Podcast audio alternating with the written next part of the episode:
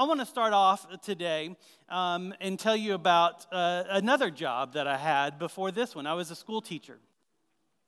And when I was a school teacher in Texas, we had evaluations that the principal or vice principal would do with us yearly. We had two scheduled evaluations, and then one evaluation they would just pop in and watch us teach. Well, on the scheduled evaluations, we obviously wanted to do our very best, right? And so we would schedule those, at least I would, I can't speak for every teacher. I would schedule those during my very best subject. When I had a lesson that was going to pull all the punches out, every like educational secret that I knew, I would plan that one. Well, on one in particular, the, the principal had told me she would be coming in in a couple of weeks to evaluate me, and so we scheduled a time and, and I don't know if I was just hit with this, this, this spurt, the, the, this, if I was spurred on with creativity or what, but I was like, I've got the lesson that I want to do. And it used literally every educational tool I had been taught. And it was a reading lesson and it was a writing lesson compared with it. And, and, and in many ways, uh, it, was, it was a sucker punch, right, to the principal because I wanted to do this book called The Memory Box. Now, if you're, if you're not familiar with uh, children's literature, let me tell you about this book called The Memory Box. Um, it is a book written about a grandfather who gets diagnosed with Alzheimer's. And Alzheimer's is a disease uh, where people lose their memory. And so, what this grandfather would do is he would take and he would write down his memories uh, and put them in this memory box. So that way, when he forgot them, his grandson could read them back to him. Very sweet. Well, the climax of this story happens when um, the grandfather is in the backyard and he's lost in his own backyard. And the grandson goes to look for him and finds him behind the shed crying because he doesn't know where he is. And so the, the, the grandson doesn't know what to do except to go get the memory box. And he sits down beside his grandfather and he reads these stories that his grandfather wrote. And his grandfather is listening to them as if it was the first time that he's ever heard them before. And it, the students are doing exactly what you're doing as I read the story. They're enthralled with every word. And it's this beautifully illustrated book. And I look back as I'm reading it, and the principal is in tears at the end of it. And I knew I'm like, okay, I got I, I, did good on my evaluation. The way the way our evaluations were, there were 10 uh, essential qualities that we were measured against, and the more of those essential qualities that we hit in a lesson, the higher our score was. And there were 10 EQs, and I was like, I've got 10 EQs, particularly because when I had the kids do the writing assignment, she sat down at a table and did it too right? Like she was fully in. And so so i left that went to went to her office to, to, to do it and sure enough i got all 10 EQs. It was the highest evaluation i ever got in my entire career uh, uh, of teaching. And here's why. See i was able to craft a very specific outcome. I knew I wanted 10 EQs. I knew what it would take to get them, and I put everything into that one hour of teaching. Now, the rest of the day, I wasn't that good of a teacher right? But for that time, I knew exactly what it would take to, to get to be successful, right? I, I, I checked all the, all, the doc, all, the, all the boxes, but here's the deal with success like that, right? Success like that is temporary, always temporary, right? Because this wasn't the teacher that I always was, it was just the teacher that I wanted to be seen as. And, and here's why here's why I share this because I could pull this off for a short time. Now, don't we all do this to some degree, right? We, we have environments where we want to be seen as something. We have this image of ourselves that we want to portray, and we can craft the environment to where that is seen. For example, some of you want to be the straight A student, right? And so you work really hard at getting all the grades and getting all the A's. And if you get a B, you do all the extra credit you can to get that back up to A. Some of you want to be the star athlete. And so you put hours and hours and hours into practice so that during that game time, during that environment, you can be the star. Some of you want to be the executive level professional. You want that corner office. Well, or the corner spot in your living room these days, right? And so you'll do everything you can to, to, to, to get there. Some of you want to be the, the, the perfect parent. And you see this on Instagram and Facebook. You post the stuff that makes you look like the perfect parent. because that's the environment you can craft. Some of you want to be seen as the excellent cook, and so, so you, you try all these new recipes, and if it's a failure, you, you don't tell anybody about it, right? Maybe even some of us just want to be seen as the good Christian. And so, church is our environment that we can craft to make it look like a, a success, right? That we come into places like this and, and we look good and we, and we act good, but but the kids know on the way to church there was a screaming match in the car. Right? Because we all have these environments where we can be successful for just a little bit. For a short while, we can produce an environment where everybody sees us exactly the way we want to be seen. You see, success is temporary when it's our idea of success. But when it's God's idea of success, it can be permanent. And here's what we're going we're gonna look at today, and really for the next three weeks, we're going to look at how does God want us to experience success?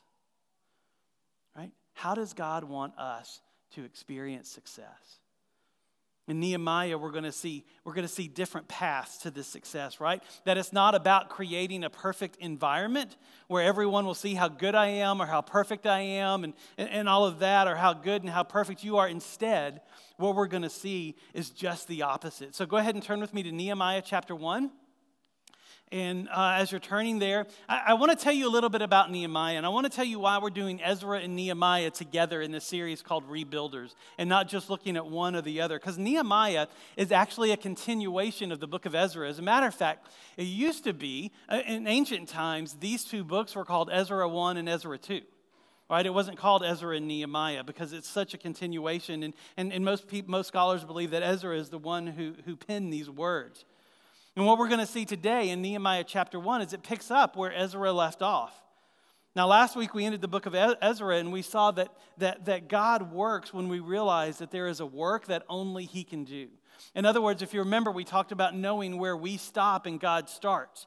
That's what we see in Ezra. He knew he, knew he needed God to, to, to get the work started again, he knew he needed God to finish rebuilding the temple. And in him, we learned about humility and how our humility knowing where we stop and God starts, our humility allows us to see God do the work that only He can do. It allows us to not take the credit for it, but to see God do it. Well, today I'm going to introduce you to Nehemiah, right?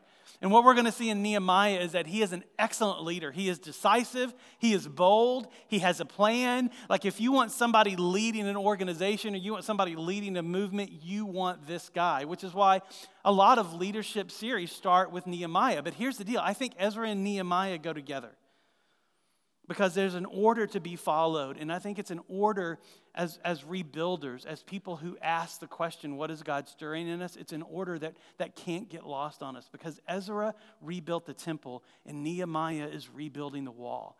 Ezra represents this spiritual part of rebuilding, and Nehemiah represents this physical part of rebuilding.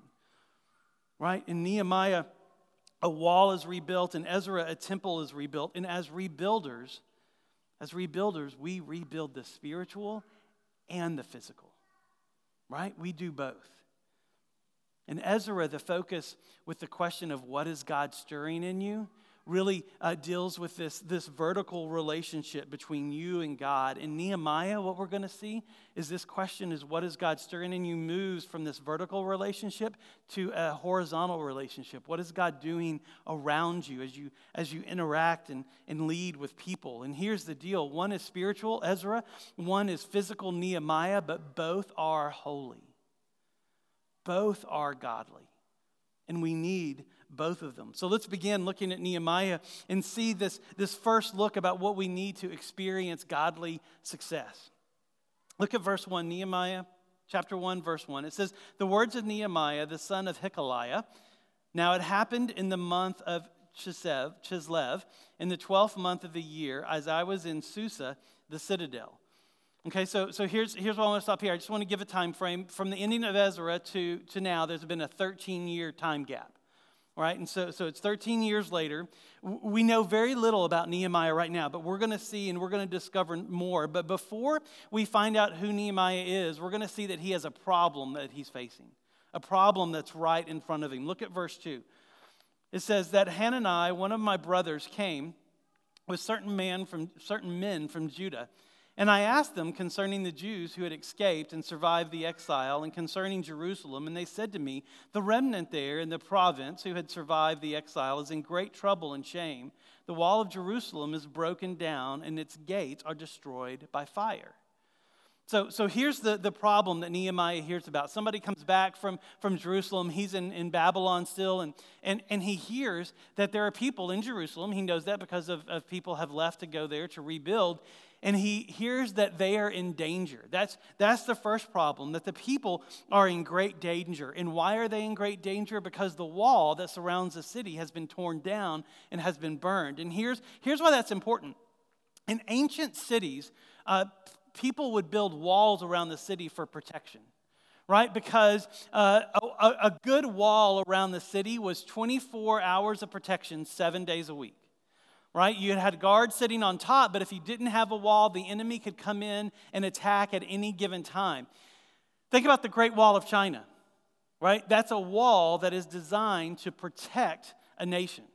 And it's a big wall right? You can see that one from space. This one, not so big, not that big, but but but you could you could that but it's the same purpose. It's to protect the people inside and to keep those outside that don't need to be inside.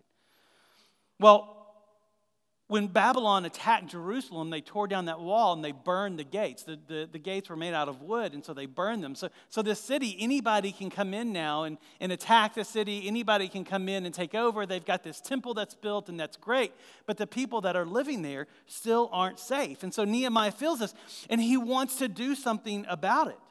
You see, for over a hundred years now, this wall has been in ruins, and this city has been open for attack. And, and for Nehemiah, we're going to see the first step to godly success is how you deal with the problems that God puts in front of you. Right? How do you deal with the problems that God puts in front of you? Now, I'm going to go off my, my script here in just a little bit because I'm just going to say a lot of our time is spent worrying about problems that God hasn't put in front of us. Right? We spend a lot of time worrying about things that aren't ours to worry about. And as people, that is wasted time and that is wasted energy. Nehemiah focused on the problems that God put in front of him to deal with, the problems, the problems that he could answer. And what we'll see is that those problems that God puts in front of us, they, they, they always have two paths in front of you. You can do one, which guarantees temporary success, and that is create an environment where you look like a success and that success will be fleeting at best. The other, and that's a temporary one, the other one is a permanent solution. And it's one that, that, that God orchestrates. It's one that you experience what, what we're calling godly success. Because look at what Nehemiah does here in verse 4. Verse 4 says, As soon as I heard these words, I sat down and wept and mourned for days. And I continued fasting and praying before the Lord, the God of heaven. You see, what Nehemiah does here is he stops. Now, remember last week we talked about humility as knowing where, where you stop and God starts. Nehemiah realized there is a problem in front of him that God has to deal with. It's put in front of me, but it is a God sized problem. And you see, we saw Ezra last week do the same thing when he was faced with a problem. He stopped in humility and he prayed. And for Nehemiah, he responds the same way that Ezra did. A lot of people think that Nehemiah and Ezra were buddies, right? Which is why you see a lot of similarities. They, they, they encouraged each other, they supported each other, they, they, they, they worshiped God together, and they knew each other. Now, Ezra and Nehemiah responding both this same way, it gives us this key to godly success. That, that the, one day, the one way we can know that we're choosing a more permanent path of godly success is humility, and that humility leads us to prayer. Right? Because godly success starts with prayer. Like those things that I talked about, I'll get to those in a minute. Those things that we talked about Right, those things that we worry about, those things that, that we waste our time and energy, that problems aren't put in front of us, what would, be, what would happen, y'all? What would happen if, if those problems that are put in front of us, we took those to God in prayer instead of spending this energy worrying about them? You see, godly success starts with prayer. And let's look at Nehemiah's prayer because I believe what we'll see is a pattern for our prayers as well.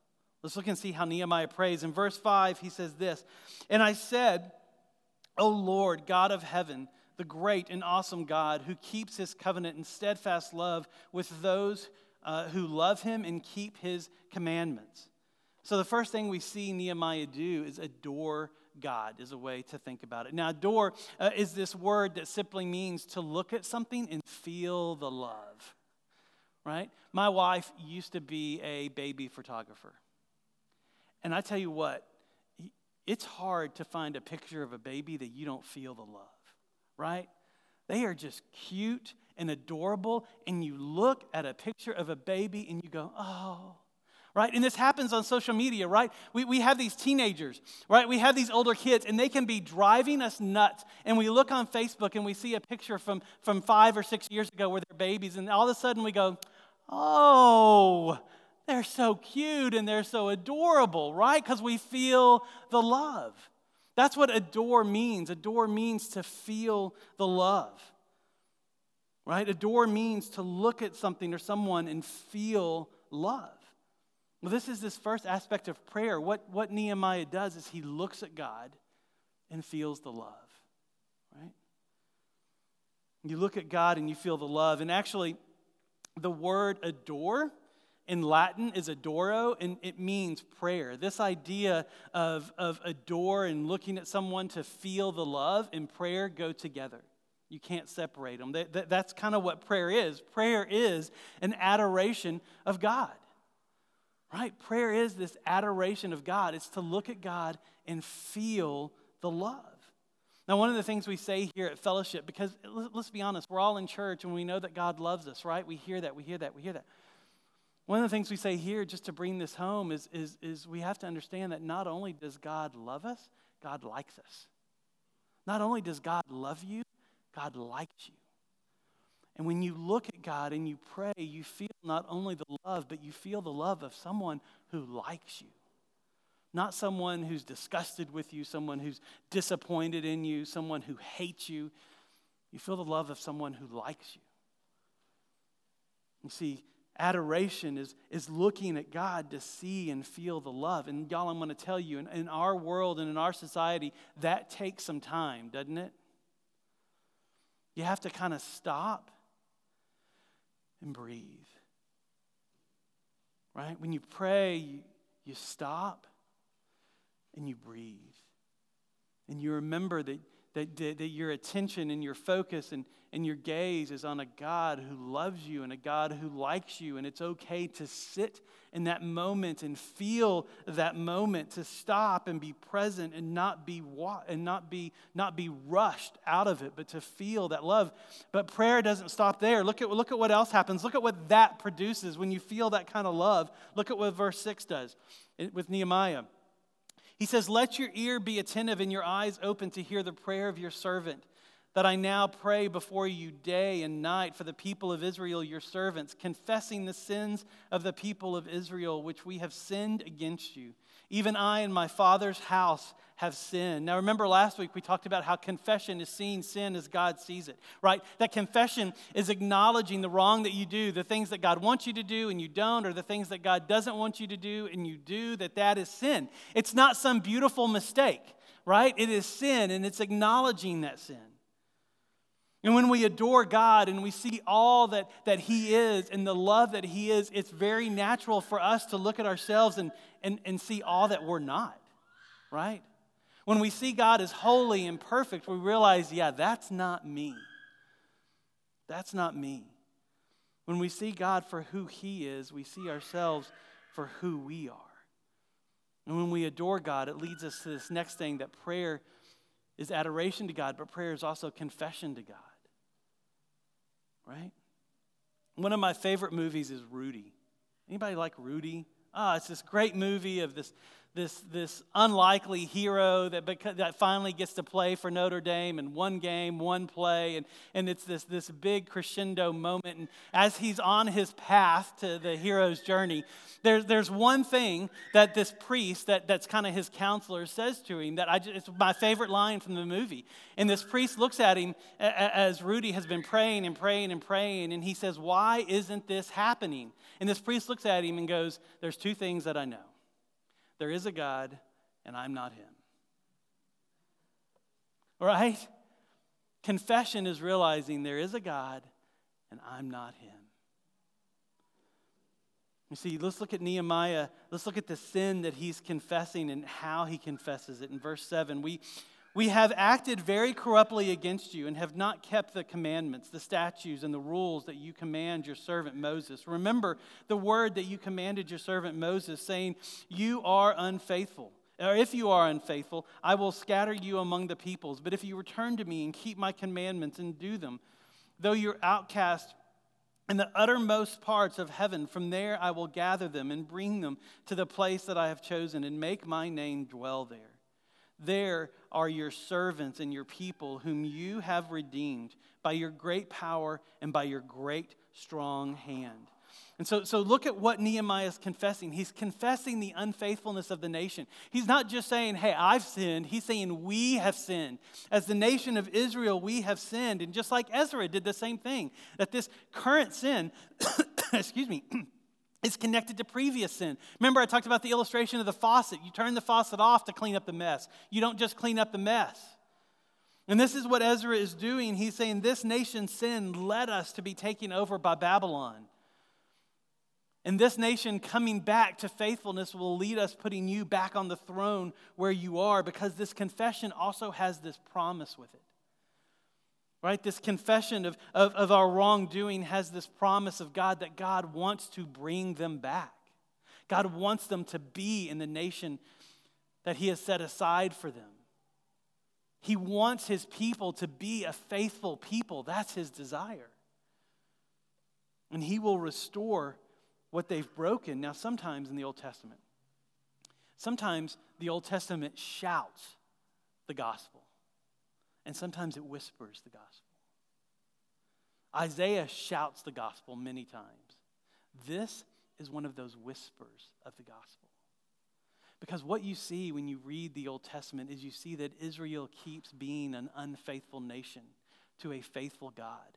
And you see God stick with them time and time again because eventually this nation won't be exiled from the nation of Israel. This nation will have a, an oppressor come and rule over them in their homeland. It won't be Babylon, it'll be Rome right? And because of the nation's unfaithfulness, uh, it, it, Rome will be over them, and so they will be in oppression and slavery again. But this time, it's in their homeland, it's in their own backyard.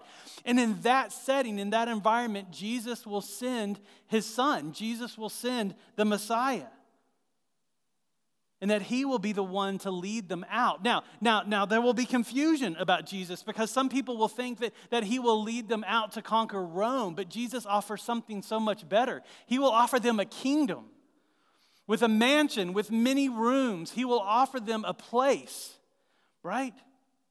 He will offer them this, this place, this, this mansion, and Nehemiah has a glimpse of this. He has a glimpse of, of this coming Messiah, this, this mansion with, with many rooms. And, and, and what we see in the gospel is that Jesus is the only one who can bring you back to God's house, right? Jesus is the ultimate fulfillment of that. And in Nehemiah, we have this whisper of a promise of, of a Savior that will be coming, but, but we know his name, don't we? And we know his name is Jesus. And we know that he came preaching and teaching that, that the way of God is in following him and being faithful to him. You see, saying yes to Jesus is saying yes to all of these promises of God. And what I love about Jesus is he does this even in the middle of your sin. You know what's interesting? In, in, in Genesis, uh, the very beginning of the Bible, we have creation, right? And we have Adam and Eve put in this creation, and then, and then they sin. And you know what happens after they sin? God shows up. Do you know, in the garden, when God shows up, that is the first time in the scriptures that we see God in the garden that he created was after Adam and Eve sinned. Now, it's real easy to read Genesis and think that is a story about our sin. I think is it is, it is a story about God sticking with us and God showing up even in the midst of our sin. That He is not afraid of it, He is not powerless in spite of it. He shows up right in the middle of it. And that is our Jesus. He showed up right in the middle of an unfaithful nation being occupied by this foreign country to tell them about a better kingdom, the kingdom of God. And when you say yes, you get access to that kingdom. And can I tell you what else this, this, this, this other path looks like, this path of permanent success? In these verses, Nehemiah quotes or paraphrases seven different verses from the book of Deuteronomy. Nehemiah knows his Bible. Nehemiah was a man of God's word, and his blueprints were God's word. To him, prayer wasn't about telling God what to do, it was a declaration of what God had already said. That's what prayer was. It was this adoration and it was this confession, and that confession was based in the Word of God. And in the midst of that was this reminder of God's promise from the Word of God. You see, Nehemiah is fully relying on God's Word. Can I give you a picture of what this looks like? I've heard this story. I'm not a pilot. I don't know if it's true, but for those of you who are pilots, you can let me know if it's true or not. That doesn't mean I probably won't still use this illustration because it's a really good illustration. But what I've heard pilots have to do as part of their training is they have to get into a cockpit where all the windows are blacked out. And they have to fly from one part of the United States to another part of the United States using only the instruments in front of them on the panel. And here's why they have to do that they have to learn how to fly by the instruments because one day they're going to be in a plane and they're going to be flying through a storm and there are going to be clouds all around them and they're not going to be able to see an inch outside the window. And they have to know what it means to navigate a plane with people on it when you can't see where you're going. They have to know what it means to fly by the instruments.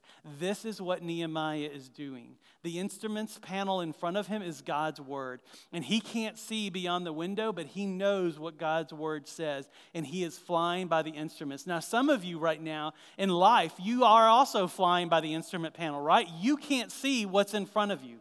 But you know you have a God who loves you, and you know that you have a God who likes you. And so you just keep waking up tomorrow and taking the next step trusting in God. That is flying by the instrument panel. See, God's word is our instrument panel, and prayer sometimes is telling God back his word because it has this promise in it. So not only is it adoration and confession, it is telling God his word. Now we get to the final part of this prayer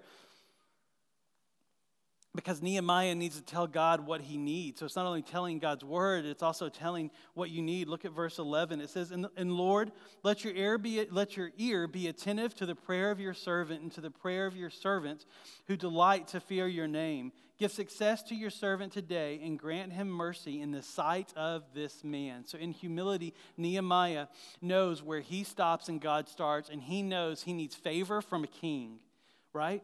He needs favor, he needs success in front of one man. Well, let's look and see who that man is, right? I just told you. He says, Now I was a cupbearer to the king.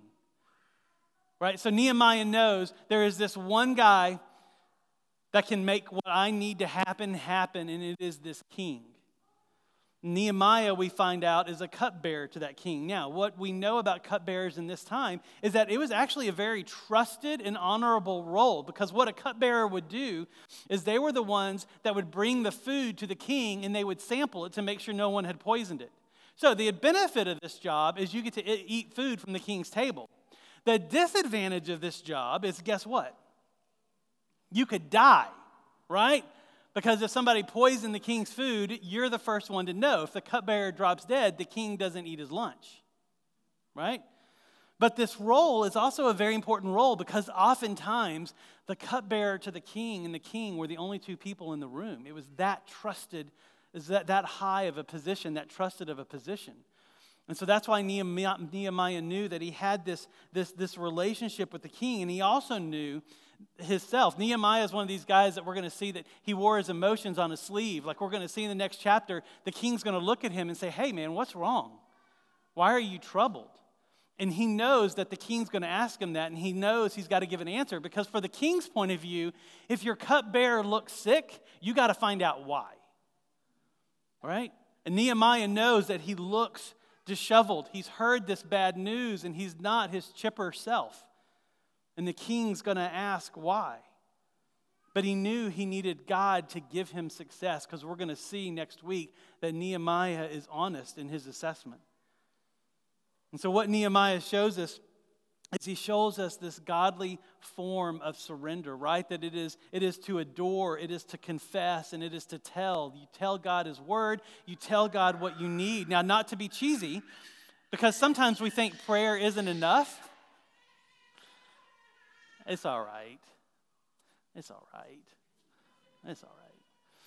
Sometimes we think prayer is not enough, right?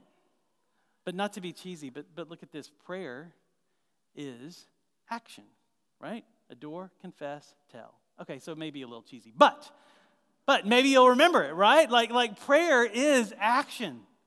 Because we think, like anybody ever think that, well, I guess I'll just pray. And that's not enough. No, it is enough. It is a great first step of action. Because you see, for Nehemiah, who, in the face of this problem, that he needed this permanent path to success, not a, not a temporary one. He needed a path of humility and prayer. And for Nehemiah, success isn't determined by what you do, success is determined by who you surrender to. Right? Success isn't determined by, by what you do, success is determined by who you surrender to. And for Nehemiah and for us, we see that godly success needs godly surrender right? Godly success needs godly surrender. This is why our addition to the stage this week is the things that fell knee pads, right? Because as rebuilders, we need knee pads. Because knee pads uh, represent us being on our knees, and being on our knees is a, is a great position for prayer. And so for, for Nehemiah, you know, being on his knees was a symbol of prayer and it was a symbol of, of surrender, and it is for us too. And so in Nehemiah, we see that the one that we surrender to is actually the one who defines our success. That the one we surrender to is the one who defines our success. In my teaching evaluation, I knew who would define my success, and it was the principal sitting in there, right? In life, you may not have a principal, but you always have God to surrender to. Now, there was another one that I said, another evaluation that was the pop in evaluation, right? In that evaluation, I didn't get to set up the scenario for my success. She got to see the real Fred. I never got 10 EQs on that one, right? For us, the question as we, as we finish up this sermon is who determines your success? Who determines your success? Really? Who determines your success? Is it a boss? They determine an amount of it, they determine a temporary part of it. Is it a principal? They determine part of it. Or is it God? Church, I think God is the one who determines our success. And so, church, what if we did something different this week? How about, how about this? Instead of you trying to define your success, instead of us trying to define our own success, what if, what if we let God define our success this week? And, and how about we enjoy this, this process of godly success being about godly surrender? And we take this, this prayer of action, of adoration, confession, and thanksgiving, right? We, we take this step when something hits you this week. And y'all, something will hit you this week, right? What are you going to do? What if? that thing hits you this week, whether it's big or whether it's small, what if we just stop and pray and see God for who He is, even if only for a moment, as a God who likes us? We realize we're not perfect and we're not holy, and we confess. And then we tell God back His promises to remind us of them. And then we tell God what we need with this problem. What if, what if, what if we do that? Let's see if that makes any difference. And y'all listen, here's what I'd love to do, whether you're whether you're at home or whether you're you're you're with us in person, let me know. Right? Email me, Fred at fellowshipasheville.com. What what hit you this week? And what was your prayer like in the midst of it? I would love to be encouraged by that. I would love to encourage you in that process. Okay, let's pray. Jesus. You are the God who controls everything. Even when it looks out of control, you are in control. And because of that, Father, we, we surrender to you and we ask you to move us and shape us and guide us. We ask you to, to, to be the, the, the God over us, not ourselves. And God, I ask for us as a congregation that that changes us. I ask that that changes us to walk in more faith and more trust and more humility. And because of that, that there is this surrendered prayer that we keep lifting up to you throughout the week. And God, may you get the glory for it. In Christ's name we pray. Amen.